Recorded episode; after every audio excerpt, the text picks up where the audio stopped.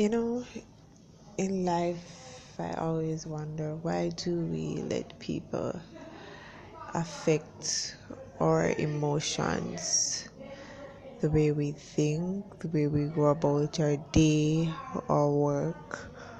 Why do we always belittle people? You know, put them down, let them feel like, all right, this is it for you you can't get anywhere. This is where you're stuck.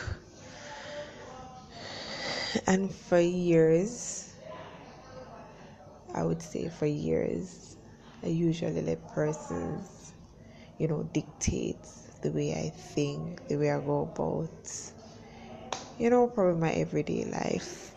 And you know the saying, so when you get older, you get wiser that is the case with me as I get older. Starts to start to read more, pay attention more. Do I look at extra long thinking on things, saying, why do I always go to my way to please people, to make people happy, and putting myself at discomfort, you know, not always wanting to do that or go there or you know. And we must realize in that in life that all our friends are not going to be friends, but we can differentiate, you know, who we be friends with and how we think and go about our life.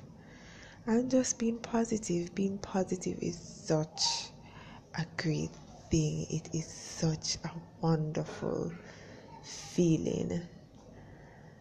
And I just wish people, sometimes I say I wish people was more like me. You know, don't let the little things affect you so much. You know, just try to be happy. And the good old saying, do unto others and you have them do unto you.